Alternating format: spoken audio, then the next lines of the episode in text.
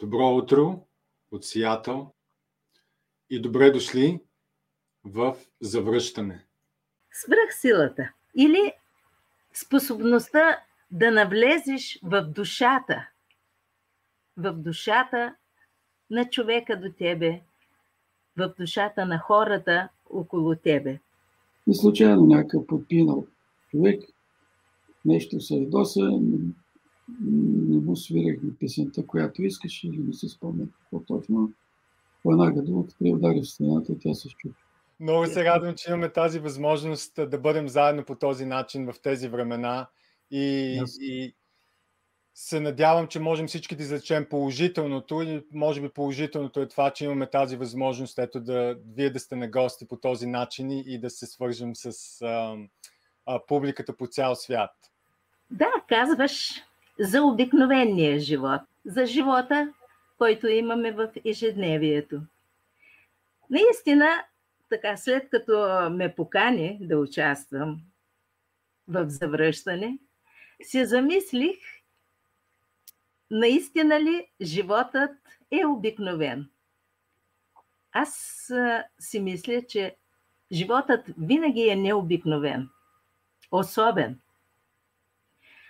Особен и необикновен е с самото си зараждане, с самото си появяване като едно съвършенство на природата. По-нататък с развитието, с получаването на многообразието, продължава неговата особеност и необикновенност. Съвършенство като видове, като форми, като багри, толкова е разнообразен животът. И което е много важно.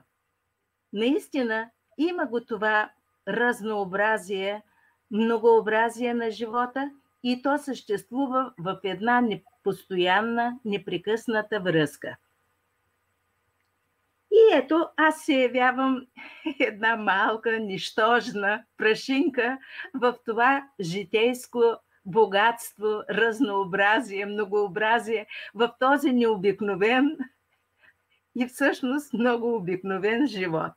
За мен едно малко момиченце на времето, преди доста, доста години, което се включи в това житейско богатство, в това житейско разнообразие, на брега на река Дунав – която в тогавашният ми поглед беше една огромна, огромна река, а сега, когато имах възможност да се движа и в други части на света, виждам, че не е чак толкова огромна.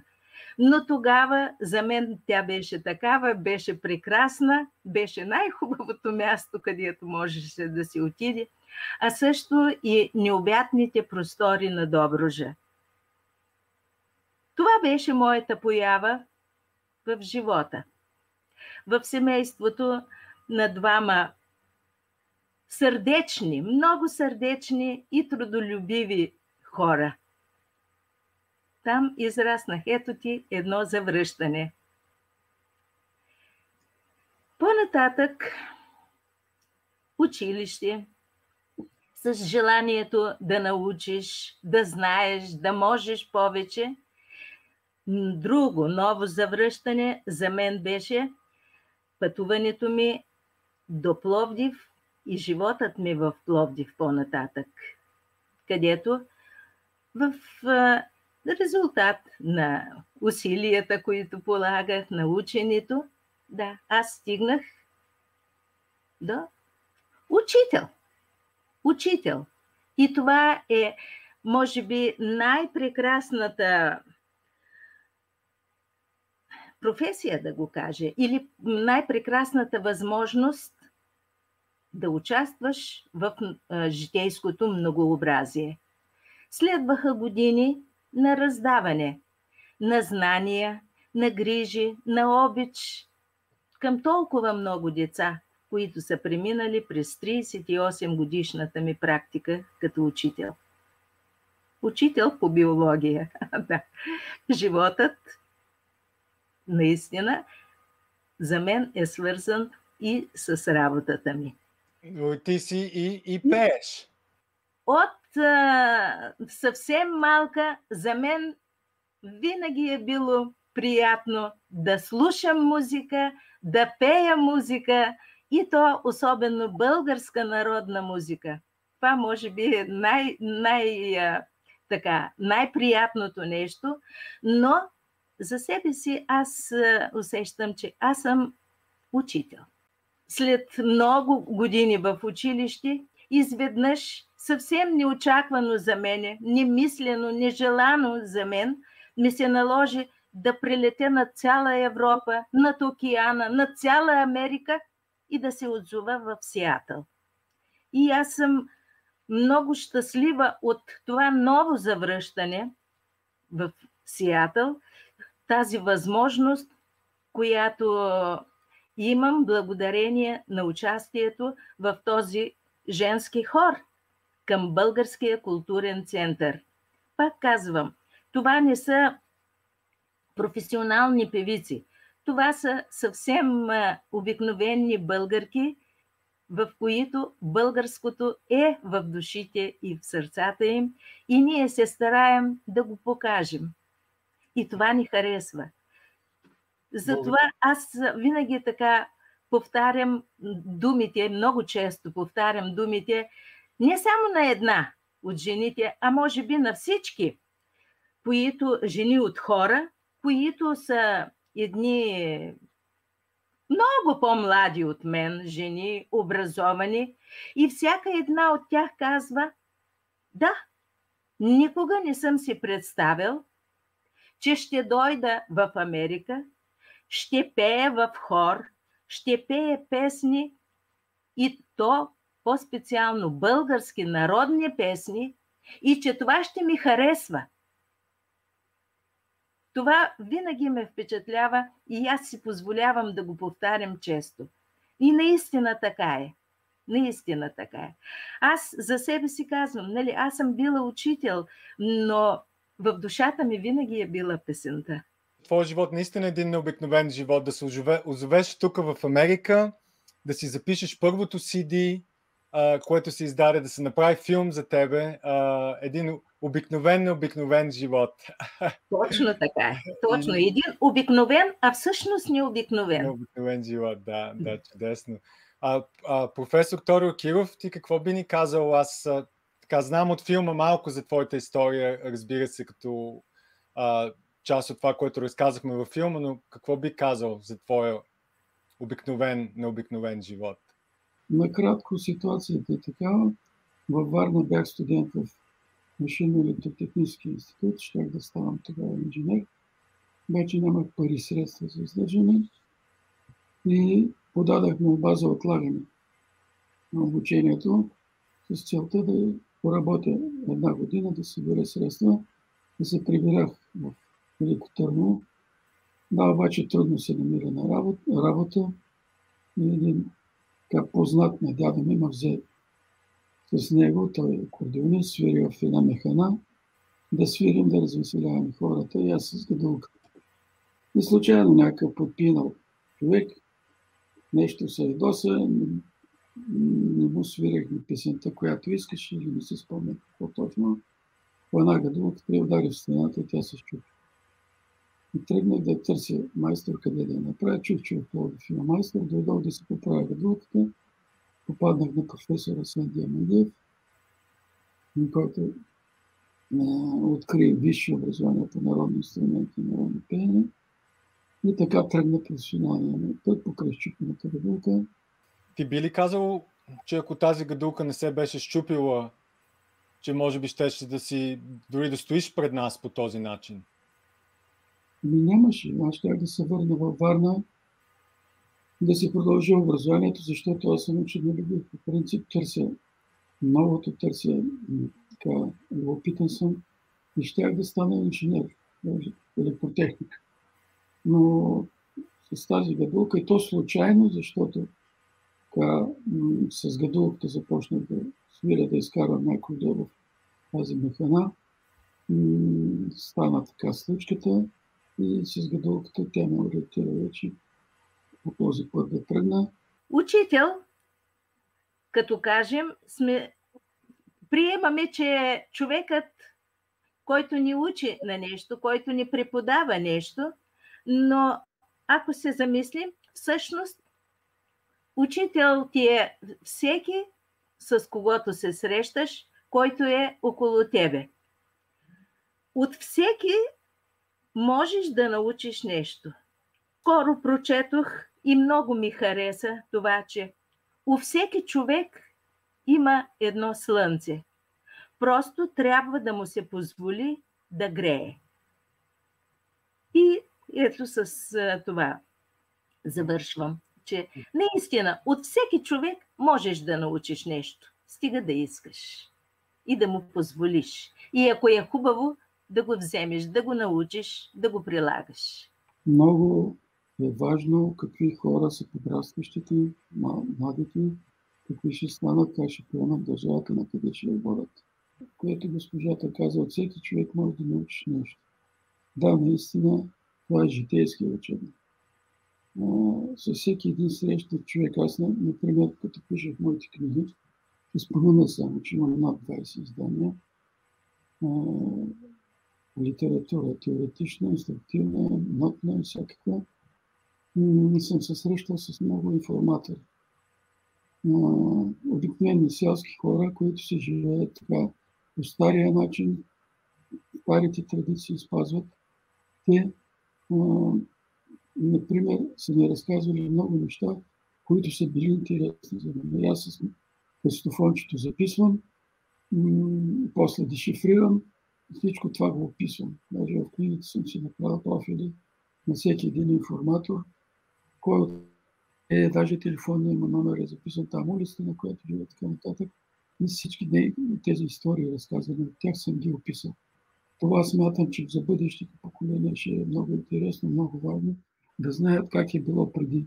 Защото сега малко се изопачаваме, изопачава се историята, тръгнахме малко по европейски модел, западен образец и може да се откъснем от корените един народ няма ли корени, той се обезличава. Ще вметна един пример. Бесарабски българи имаме много студенти от Бесарабия. Знаете, това е една територия заселена част от Украина и част от Молдова е заселена с българи, преследвани там миналия век. И един от родителите така ме помоли да бъда като настойник на сина му приятелите си, той идваше периодично в България и аз чувство за хумор, той чувство за хумор. И го питам, Иван Иванич, как от тебе? Нормално. А как в България? Питам аз преди. Много плоха, казва, плоха. Много мерси имате в България. И аз недоумявам, какъв питам, какво значи това? Ами, казва, най- Първото, което се набива в ушите, в ушите е това. Има си българска дума. Благодаря ви всички казвате мерси. Значи всички искате да са по-европейчи. Това, че поклонничество наистина а, си го има и сега с навлизане на IT техниката, компютрите, ще го лайкна, ще го пасна, ще го а, копна. Това беше, ще го... така. В този смисъл може да се научи много неща от тези старите хора, които са носители все още. Те повечето от тях вече няма. Те носителите бяха 70-80-90 годишните. Сега вече е друго поколение, но някои, които са по-затворени общества селата си, са си запазили езика. Много ми хареса във филма как някак си ти наблягаш на корените и колко е важно това. И виждам, че българите в чужбина осъзнават колко е важно. И се надяваме, че филми като тези и други хора ще се вдъхноват да, да снимат такива филми, понеже в днешно време повечето децата ни а, така възприемат информацията чрез а, кино и визуално и да имаме възможност да продължаваме да споделяме това, което а, вие може да ни дадете. Ако трябва да кажа нещо, Математиката е една, биологията е една, литературата е една. Поколенията различните учат долу-горе, нали, по тази програма. А музиката, която аз преподавам в случай народната музика, търпи развитие и, на, и претърпя много развитие. Джаза навлезе в фолклора и обратно фолклора влезе в джаза. Много наши виртуози инструменталисти, народни инструменти, свирят и класика с, с симфонични оркестри и така нататък, както в случая с Теодоси Спасов, например, той с симфонични оркестри и с всякакви оркестри, вече всякаква музика свири с този кавал. Аз съм длъжен да контролирам нещата. Аз съм на такава позиция, преподавател в университети. Тези млади хора, които излизат като специалисти, трябва да правят разлика между старото и новото. Увлечението в момента ясно е, че отива към модерното. Новото, импровизацията, джаз, арпежи, какво ли не, не се свири в съвременния така, стил на музиката. Аз трябва да държа кантармити, казано по-народному, на конете, геймовите кантармис се държи, за да не отиде коня в а, така неправилна посока. Трябва да м- ги обучавам на старото, на оригиналното, да си направят те една база, младите хора, върху която да градят новото. Както и в класиката, класиците не минават без Бах, Хендел, Бетовен и така, Моцарт. Има каква ли не музика на днешно време, но те изучават преди всичко, най-напред изучават тези композитори. Така трябва да бъде и в нашата музика, фолклорната, и така се стремя и аз да го правя, да ги обучавам на старото, традиционното, оригиналното, а те вече след това да си изграждат свой стил, да тръгват по своя път и така нататък. Страха, аз мисля, че си е нещо нормално, нещо естествено, усещане у всеки човек. Нормално е, защото обикновенно пред неизвестното, пред очакваното, така да изпитваш а, известен страх. Как се справяш с този страх? Специално с внуците ми, за мен така е радостното и доброто, че са около мен и когато виждам, че са добре, че са жизнени, действени, това ми действа успокоително. И, и когато едат а, а, хляба на баба и киска някой, което да, баба прави. Да, както казва.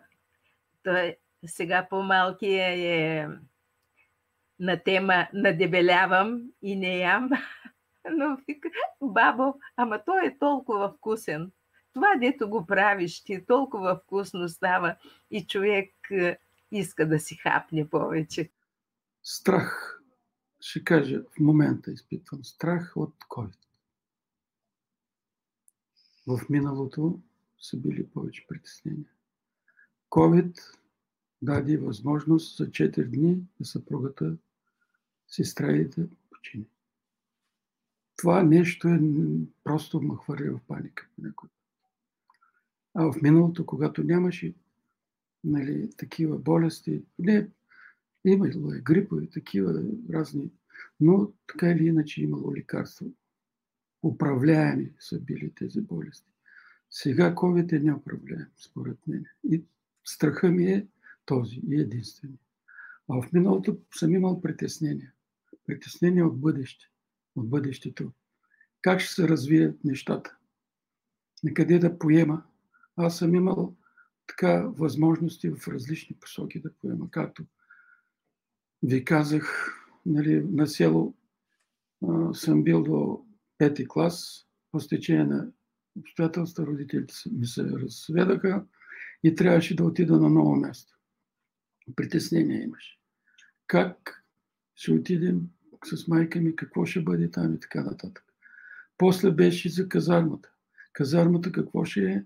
Две години там калява се, характера се калява, обаче толкова простоти имаше там, че не, не мога да ги опиша. След това на къде да тръгна? В Варна ли да бъда, инженер ли да ставам, музикант ли да ставам? След това, след като завърших академията, на къде да отида? В Плодив ли да остана асистентско място ми обявиха, или да отида в Добрич, или в Велико Търново, където ме викаха да ставам главен художествен ръководител на тамошните ансамбли. Това беше много трудни решения, притеснения. Трябваше да се вземе най-правилното решение, да се лишиш, да се лиша специално от някои неща, примерно останах в Плодив, за да стана преподавател, професор и така нататък, но нямах квартира, нямах доходи стабилни и така нататък. Големия син Милен така, так му се роди. Аз бях на прага къде да а, живеем и нали, какъв път да появи и така нататък. Страх съм нямал от а, нещо. Ако е имало тогава страх от пак от смърт, че е било нещо такова. Страха професор, сега... какви са похватите, които ти си се справил с тези притеснения? А, как, как, нали, кое, което може така да, да ни кажеш, как, как се справил с тези притеснения? За бъдещето. И, с две думи казано, прави каквото трябва, а да става каквото ще. Правил съм каквото трябва, каквото вътрешния глас ми говори, каквото съм усещал, където ми е силата, чувствал съм се силен в някои направления, в някои по-слаб. И така, търсил съм да избера там, където ще покаже. Както в случая, нали, на времето, ето, завършил съм народни инструменти, фолклорист съм, можело и аз да стана свирач. Да свиря с гадулката в ансамбъл, примерно. Обаче не. Аз съм учител. Станах учител и то смело, така нескромно ще кажа, че съм първият учител по народни инструменти в България. 76-та година започнах нали, да преподавам първия по инструмент става въпрос. Инструменти са кавал, гайда, гадулка и тамбура.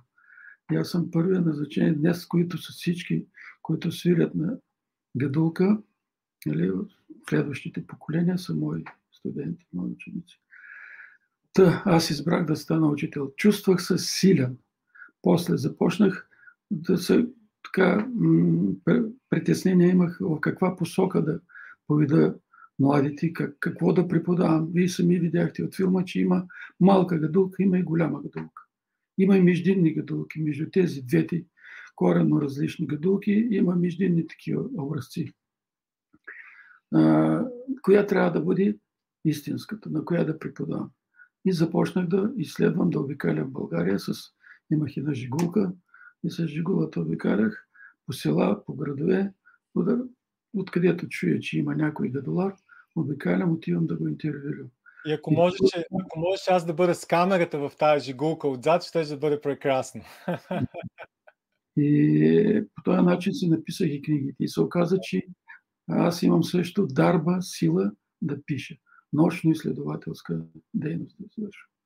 Изследвал съм гадулката, малката гадулка, тази, която видяхте току-що, я няма вече. Тя беше само съхранена в Добружа. В миналото, началото на миналия век е имало в цяла България, а, а края на миналия век беше само в Добружа съкратена, а, съхранена. И аз тогава тръгнах по добро доброжанските села да я изследвам и в момента имам 10 доброжански гадулки на информатори, които са починали, които аз съм ги интервюирал, са починали, аз съм откупил гадулките им и съм ги описал в книгите си. В момента има само двама или трима свирачи на такава малка гадулка в Доброжа. Тя, гадулката, изчезна в момента, в който аз се описах и изследвах. И ти би казал, че как се справяш с тези притеснения, когато ти знаеш твоята сила. И значи за всеки, който гледа и за младежите, които гледат и че когато човек си знае силата, може така. И къде му е силата, той може да се справи. А, Мариана гледа от Лилково и е писала Поздрави от Снежно Лилково. Гледаме ви с умиление и ви очакваме. И много се радваме а, чакай, да включа микрофона на Баба Пенка. Маряна и Лилково ни приветстваха с филма там. Ще се радваме дори да покажем и филма на професор Торио Киров. Той е долу в Пловдив. Живот и здраве това лято на лятно кино. Може да се събереме горе в Лилково. Чудесно беше. Uh, с професор Киров. И Елена също ни пише една от а, а, един деец в Лилково и а, благодарение на, на който се възражда селото и е наистина невероятно какво се случва. Тя ви поздравява от Пловдив и каза, че... Да. Имал съм сила да стигна до тук, до където съм. А, свръхсила може би е имало необходимост да се прилага, когато трябва да се преодоляват препятствия, а те са били не едно и две в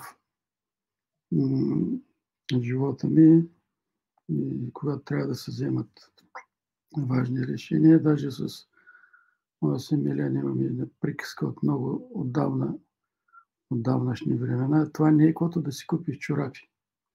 Когато решаваш нещо важно, трябва да се премисли, да се вземе най-правилното решение, за да може след това хоризонта да е широк, а не да се стестиш хоризонта свръхсилата или способността да навлезеш в душата, в душата на човека до тебе, в душата на хората около тебе.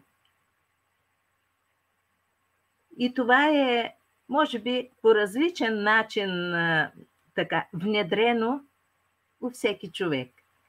И дни имат възможността лесно да достигат до душата на другия, други хора, може би, не толкова се умяват да го направят, но си мисля, че